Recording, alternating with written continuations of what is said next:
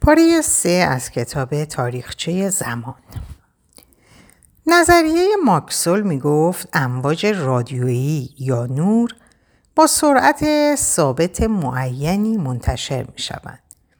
اما نظریه نیوتون از شر مفهوم سکون مطلق خلاصی یافت. چرا که اگر قرار بود نور با سرعت ثابتی منتشر شود این سرعت ثابت را نسبت به چه چیزی باید اندازه گرفت؟ بنابراین گفته شد جهان سراسر آکنده از ماده به نام اتر است. اتر حتی در فضای توهی نیز وجود دارد. امواج نور همانند عبور امواج صوتی از درون هوا از درون اتر گذر می کند و سرعت نور نیز نسبت به اتر باید محاسبه گردد. ناظرهای متفاوت که با سرعتهای مختلف نسبت به اتر در حرکتند مشاهده می کنند که نور با سرعتهای متفاوتی به سویشان در حرکت است. اما سرعت نور نسبت به اتر همواره ثابت است. به طور مشخص از آنجا که زمین درون اتر و در مدار خود, خود گرد خورشید حرکت می کند حاصل اندازهگیری سرعت پرتوی از نور در جهت حرکت زمین درون اتر. وقتی که ما به سوی منبع نور در حرکتیم باید بیشتر از سرعت نور در راستای قائم بر حرکت زمین یعنی وقتی که ما به سوی منبع نور حرکت نمی کنیم باشد. در سال 1887 آلبرت مایکلسون که بعدها نخستین آمریکایی برنده جایزه نوبل در رشته فیزیک گردید و ادوارد مورلی آزمایش بسیار دقیقی در مدرسه علوم کاربردی کیس در کلیولند انجام دادند. آنها سرعت نور را وقتی در جهت حرکت زمین سیر می کرد با سرعت نور در راستای قائم بر حرکت زمین مقایسه کردند و با کمال تعجب دیدند که دقیقا با یکدیگر برابرند. بین سال 1887 و 1905 تلاش های متعددی به عمل آمد تا نتایج آزمایش مایکلسون مورلی را توجیه نمایند و مهمتر از همه آنها نظریات فیزیکدان هلندی هندریک لورنتس بود که پدیده فوق را با ایده انقباز اشیا و کند شدن ساعتها حین حرکت درون اتر توجیه نمود. این همه یک کارمند اداره ثبت اختراعات سوئیس که تا آن زمان شهرتی نداشت یعنی آلبرت انشتین در سال 1905 در مقاله معروف خاطر نشان کرد که چنانچه مفهوم زمان مطلق را کنار بگذاریم فرض وجود اتر اساسا ضرورتی ندارد. چند هفته پس از آن یک ریاضیدان برجسته فرانسوی هانری پوانکاره نظری مشابه را مطرح ساخت. برهانهای انشتین از براهین پوانکاره که این مسئله را بیشتر از دیدگاه ریاضی بررسی می نمود فیزیکی تر بودند. معمولا این نظریه نوین را به انشتین نسبت می دهند. اما نام پوانکاره به عنوان کسی که سهم بزرگی در آن دارد به یاد خواهد ماند. فرض بنیادین نظریه نوین که نسبیت نام گرفت این بود که برای همه ناظرانی که حرکت آزاد دارند سرعتشان هرچه باشد قوانین علم یکسان است. این اصل در مورد قوانین حرکت نیوتون صادق بود. اما اینکه دامنه آن گسترش میافت و شامل نظریه ماکسول و سرعت نور نیز میگردید. برای همه ناظران سرعتشان هرچه باشد سرعت نور ثابت است. این مفهوم مفهوم ساده نتایج مهمی را به ارمغان آورد. شاید معروفترین آنها هم ارز بودن انرژی و جرم است که در قالب فرمول معروف انیشتن بیان گردید. یا آنکه هیچ چیزی نمی‌تواند سریعتر از نور حرکت کند. طبق اصل هم ارزی انرژی و جرم انرژی حرکتی یک جسم بر جرمش می افزاید. انرژی حرکتی یک جسم بر جرمش می افزاید. به دیگر سخن افزایش سرعت جسم دشوارتر می گردد. این پدیده تنها برای اشیایی که نزدیک به سرعت نور حرکت می کنند اهمیت می یابد. برای مثال در سرعتی معادل ده درصد سرعت نور تنها نیم درصد بر جرم طبیعی جسم افسوده می شود. در حالی که در سرعتی معادل 90 درصد سرعت نور جرم جسم بیش از دو برابر خواهد شد. وقتی سرعت شی به سرعت نور نزدیک می شود جرم آن بیشتر و بیشتر افزایش می یابد. بنابراین انرژی بیشتر و بیشتری لازم است تا باز هم بر سرعت جسم افزود. در واقع هیچگاه نمی‌توان به سرعت نور دست یافت چرا که آنگاه جرم شیء بی نهایت می شود و نظر به هم, به هم ارزی انرژی و جرم بی نهایت انرژی مورد نیاز است تا ما را به سرمنزل مقصود برساند. از این رو نسبیت هر شیء معمولی را برای همیشه محکوم به حرکت با سرعتی کمتر از سرعت نور کرده است. تنها نور یا دیگر امواج که ذاتا از جرم بی بهره می توانند از این محبت برخوردار باشند. پیامد قابل توجه دیگر نسبیت ایجاد انقلاب در برداشت ما از زمان و مکان است. بنابر نظریه نیوتون اگر اشعه از نقطه‌ای به نقطه دیگر گسیل شود ناظران متفاوت در مورد مدت زمان سیر نور هم داستانند چرا که زمان مطلق است. اما لزوما بر فاصله ای که نور پیموده متفق القول نیستند. چرا که مکان مطلق نیست. از آنجا که سرعت نور برابر با مسافت طی شده بخش بر مدت زمان است برای ناظران مختلف سرعت نور یکسان نخواهد بود. از سوی دیگر بنابر نظریه نسبیت همه ناظران باید سرعت نور را مقداری ثابت اندازه گیری کنند. اما هنوز در مورد مسافتی که نور پیموده همداستان نیستند. بنابراین باید روی زمانی هم که طول کشیده تا نور این مسافت را بپیماید همداستان نباشند. زمان مورد نظر مساوی است با مسافتی که نور پیموده که ناظران در این مورد توافقی ندارند. تقسیم بر سرعت نور که ناظران در این مورد توافق دارند. به دیگر سخن نظریه نسبیت فاتحه مفهوم زمان مطلق را خواند.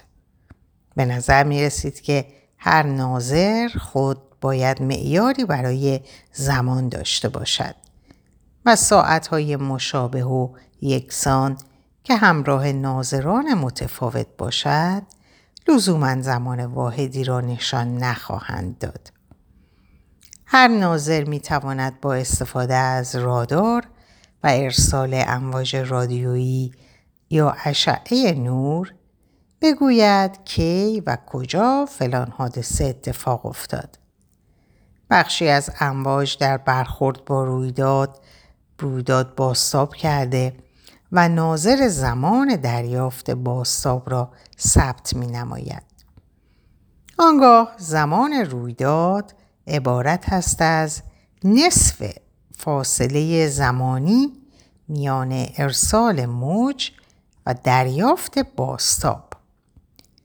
مکان رویداد عبارت است از نصف زمان رفت و برگشت ضرب در سرعت نور. بدین معنا یک رویداد واقعی است که در نقطه واحدی از فضا و در لحظه معینی از زمان رخ می دهد.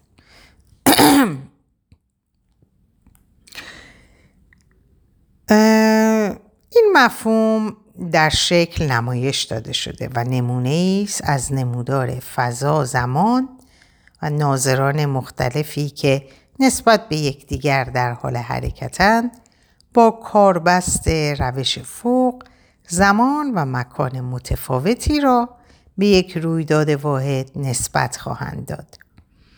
اندازهگیری هیچ یک از ناظران بر دیگری مزیت و برتری خاصی ندارد. اما همه اندازهگیری ها به یکدیگر مربوطند. هر ناظری قادر است به طور دقیق محاسبه کند که ناظر دیگر چه زمان و مکانی را به یک رویداد نسبت می دهد به شرط آنکه سرعت نسبی او را داشته باشد. امروزه ما برای اندازهگیری دقیق مسافت مسافات از این, از این روش استفاده می جوییم. چرا که زمان رو با دقت بیشتری نسبت به مکان می توانیم اندازه گیری کنیم. در واقع تعریف متر مربع عبارت است از فاصله ای که نور در چند در ثانیه می پیماید. این اندازهگیری به کمک سرعت به کمک ساعت سزیوم باید انجام شود. دلیل انتخاب این عدد قریب آن است که با تعریف تاریخی متر سازگار است. متر تاریخی فاصله تاریخی متر تاریخی فاصله دو علامت روی یک میله پلاتینی است که در پاریس نگهداری می شود. و همین سان می توان واحد نو و راحتتری به نام ثانیه نوری را به کار برد. این واحد عبارت است از فاصله ای که نور در یک ثانیه می پیماید. اینک بر اساس نظریه نسبیت مسافت را بر حسب زمان و سرعت نور تعریف می کنیم. لذا بیدرنگ نتیجه می گیریم که سرعت نور برای هر ناظری یکسان است و نیازی به معرفی مفهوم اتر نیست. همانطور که آزمایش مایکلسون مورلی نشان داد به هیچ طریقی نمی‌توان حضور اتر را نمایان و پدیدار ساخت. نظریه نسبیت اما ناگزیر وادارمان می کند تا در عقاید خود در مورد زمان و مکان تجدید نظری بنیادین به عمل آوریم. باید بپذیریم که زمان به کلی جدا و مستقل از مکان نیست بلکه پیوسته با آن چیز جدیدی را به نام فضا و زمان شکل می دهد. به طور معمول هر نقطه از فضا را با سه عدد یا مختصات نشان می دهند. مثلا می توان گفت یک نقطه از یک اتاق به فاصله هفت فوت از یک دیوار، سه فوت از دیوار دیگر و پنج فوت بالای کف اتاق قرار دارد. یا آنکه نقطه‌ای در عرض جغرافیایی و طول جغرافیایی معین و در ارتفاع معینی از سطح دریا می باشد. دست ما برای انتخاب هر مختصات مناسب سگانه باز است. اگرچه دامنه اعتبار آنها نامحدود نیست. نمی‌توان موقعیت ماه را بر حسب اینکه چند مایل شمال و چند مایل غرب میدان فردوسی و چند فوت بر فراز سطح دریاست تعیین نمود. در عوض می توان موقعیت ماه را بر حسب فاصلهش از خورشید از صفحه مدار سیارات و زاویه میان خطی که خورشید را به ستاره همسایش مثلا آلفا سنتوری متصل می سازد مشخص ساخت. حتی این مختصات هم در توصیف موقعیت خورشید در کهکشان ما یا موقعیت کهکشان ما در گروه محلی کهکشان ها چندان کارساز نیست. در واقع می توان تمامی عالم را چونان مجموعه ای از تکه های همپوش و روی هم افتاده تصور نمود. در هر تکه می توان مجموعه متفاوتی از مختصات سگانه را مورد استفاده قرار داد و موقعیت ای را تعیین نمود. یک رویداد در نقطه معین از فضا و در زمانی مشخص اتفاق می افتد. بنابراین هر رویداد را می توان با چهار عدد یا مختصات مشخص یا مختصات مشخص نمود. باز انتخاب مختصات دلخواه است. مختاریم که هر مختصات سگانه مکانی تعریف شده و هر واحد زمانی را برگزینیم. در نظریه نسبیت تمایز اساسی بین مختصات فضا و زمان وجود ندارد. همانطور که دو دستگاه مختصات نیز تفاوت چندانی با یکدیگر ندارند. می توان دستگاه مختصات جدیدی را برگزید که در آن نخستین معلفه ترکیبی از معلفه های اول و دوم دستگاه قبلی باشند. مثلا به جای تعیین مختصات نقطه‌ای بر حسب آنکه چند مایل در شمال و چند مایل در غرب میدان فردوسی واقع شده است می تواندید آن نقطه چند مایل در شمال شهر و چند مایل در شمال غرب میدان فردوسی قرار دارد. به طور مشابه در نسبیت می توان از یک مختصات جدید زمانی که همان زمان متعارف باشد بر حسب ثانیه به اضافه فاصله بر حسب ثانیه نوری از میدان فردوسی سود جست. تصور یک رویداد با چهار معلفه در یک دستگاه مختصات چهار بودی به نام فضا و زمان غالبا روشنگر و چاره ساز است. البته تصور یک فضای چهار بودی محال است. شخصا گاه حس می کنم تصور فضای سه بودی هم برایم دشوار است. اما رسم نمودارهای دو بودی مثل سطح زمین آسان است. سطح زمین دو بودی است زیرا هر نقطه آن را می توان با دو معلفه مشخص, مشخص کرد. عرض و طول جغرافیایی. معمولا نمودارهایی را به کار خواهم برد که در آنها زمان روی محور عمودی نمایش داده می شود و یکی از بودهای مکانی روی محور افقی مشخص می گردد. اگر از دو بود دیگر مکانی صرف نظر می کنم و یا گاه گاه یکی از آنها را در نمودار سبودی نشان خواهم داد. اینها نمودارهای مکانی و زمانی می باشند. زمان بر محور عمودی بر حسب سال و فاصله بر حسب مایل در امتداد خطی که خورشید را به آلفا سنتوری وصل می کنند به طور افقی نمایش داده شدهاند. مسیرهای خورشید و آلفا سنتوری در دستگاه مکان و زمان با خطوط عمودی سمت چپ و راست نمودار نشان داده شدهاند. پرتو خورشید مسیر نقطه چین را می پیماید و چهار سال طول می کشد تا از خورشید به آلفا سنتوری برسد. قبلا گفتیم که بر اساس قانون ماکسول سرعت منبع نور هرچه باشد سرعت نور ثابت است و این امر با اندازه گیری های دقیق تایید شده. در نتیجه اگر در نقطه معینی از فضا و در لحظه خاصی از زمان شعایی از نور منتشر شود آنگاه هرچه زمان میگذرد چونان کره نورانی که اندازه و موقعیت آن مستقل از سرعت منبع نور است در فضا گسترده خواهد گردید.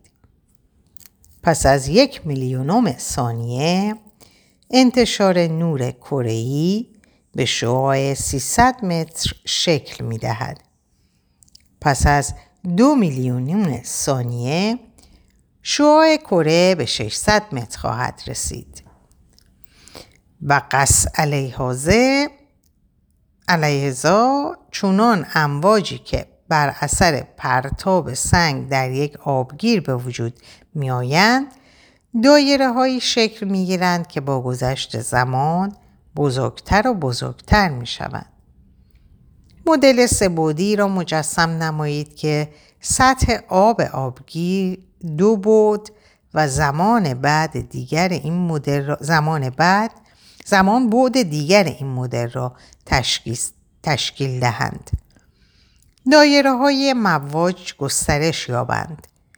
مخروطی به وجود می آورند که رأس آن همان نقطه و زمانی است که سنگ به آب برخورد کرد.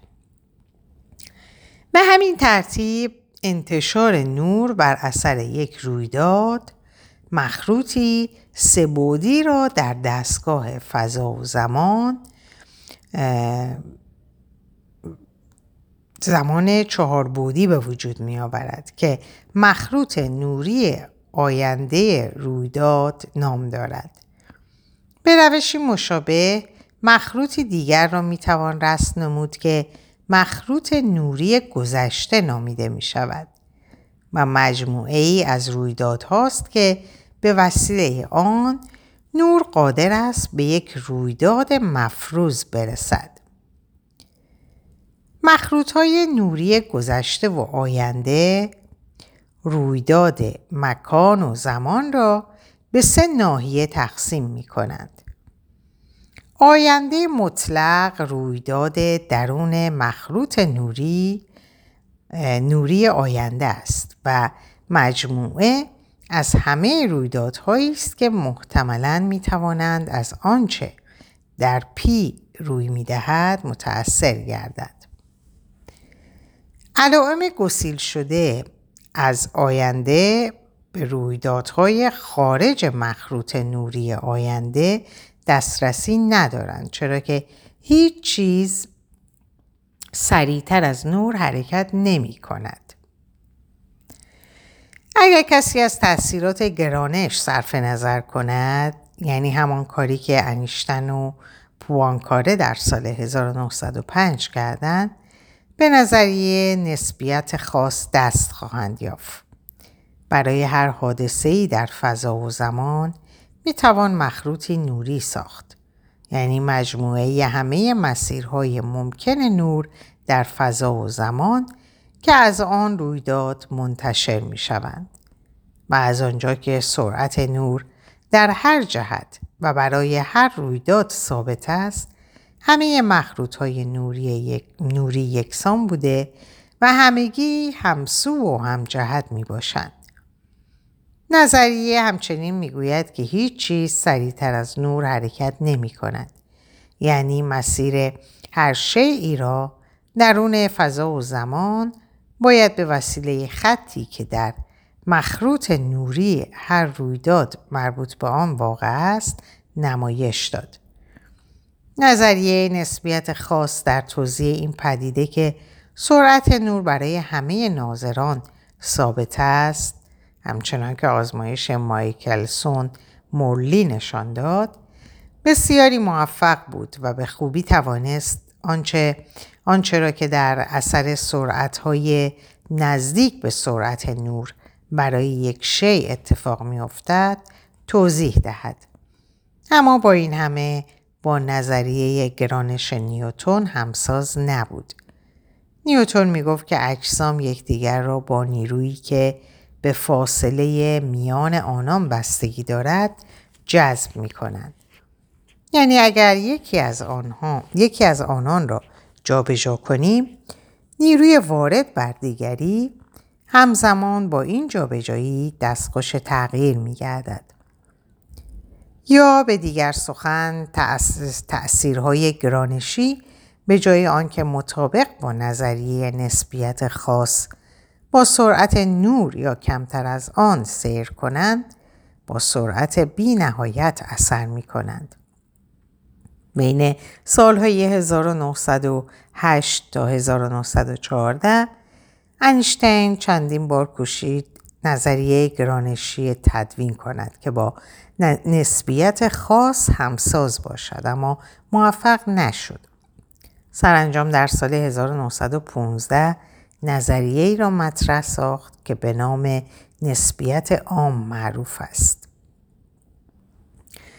انیشتین ایده انقلابی را عرضه کرد که گرانش نیرویی همانند سایر نیروها نیست بلکه نتیجه این واقعیت است که فضا و زمان آنطور که تا آن روزگار تصور می‌رفت مسطح نمی باشد. فضا و زمین به سبب توزیع جرم و انرژی خمیده و یا دارای پیش و تاب است. حرکت اجسامی چون زمین بر مدارهای خمیده به خاطر اعمال نیروی جاذبه نیست بلکه آنها در فضای خمیده و پرپیچ و تاب مسیری را که کاملا مشابه خط راست است و ژئودزیک نام دارد میپیمایند. ژئودزیک کوتاهترین یا طولانی ترین مسیر بین دو نقطه مجاور است. مثلا سطح زمین فضای خمیده و دو بودی است. یکی ژئودزیک روی سطح زمین دایره‌ای کبیره است و نشانگر کوتاهترین راه میان دو نقطه است. از آنجا که ژئودزیک کوتاهترین مسیر بین دو فرودگاه است جهتیاب خودکار هواپیما نیز همین راه را به خلبان نشان می دهد. در نسبیت عام اجسام همواره در فضای چهار بودی خطوط مستقیم را می پیمایند. اما با این وجود ما میپنداریم که آنها در فضای سبودی در راستای مسیری خمیده حرکت می کنند. این موضوع تا حدودی مانند مشاهده پرواز هواپیمایی بر فراز تپه هاست. اگرچه هواپیما خود در فضای سبودی مسیری مستقیم را طی می کند اما سایش مسیر خمیده را بر سطح زمین دو بودی می پیماید. در اینجا به پایان این پاره می‌رسم. براتون آرزوی سلامتی ساعات و اوقات خوش و خبرهای خوش دارم. خدا نگهدارتون باشه.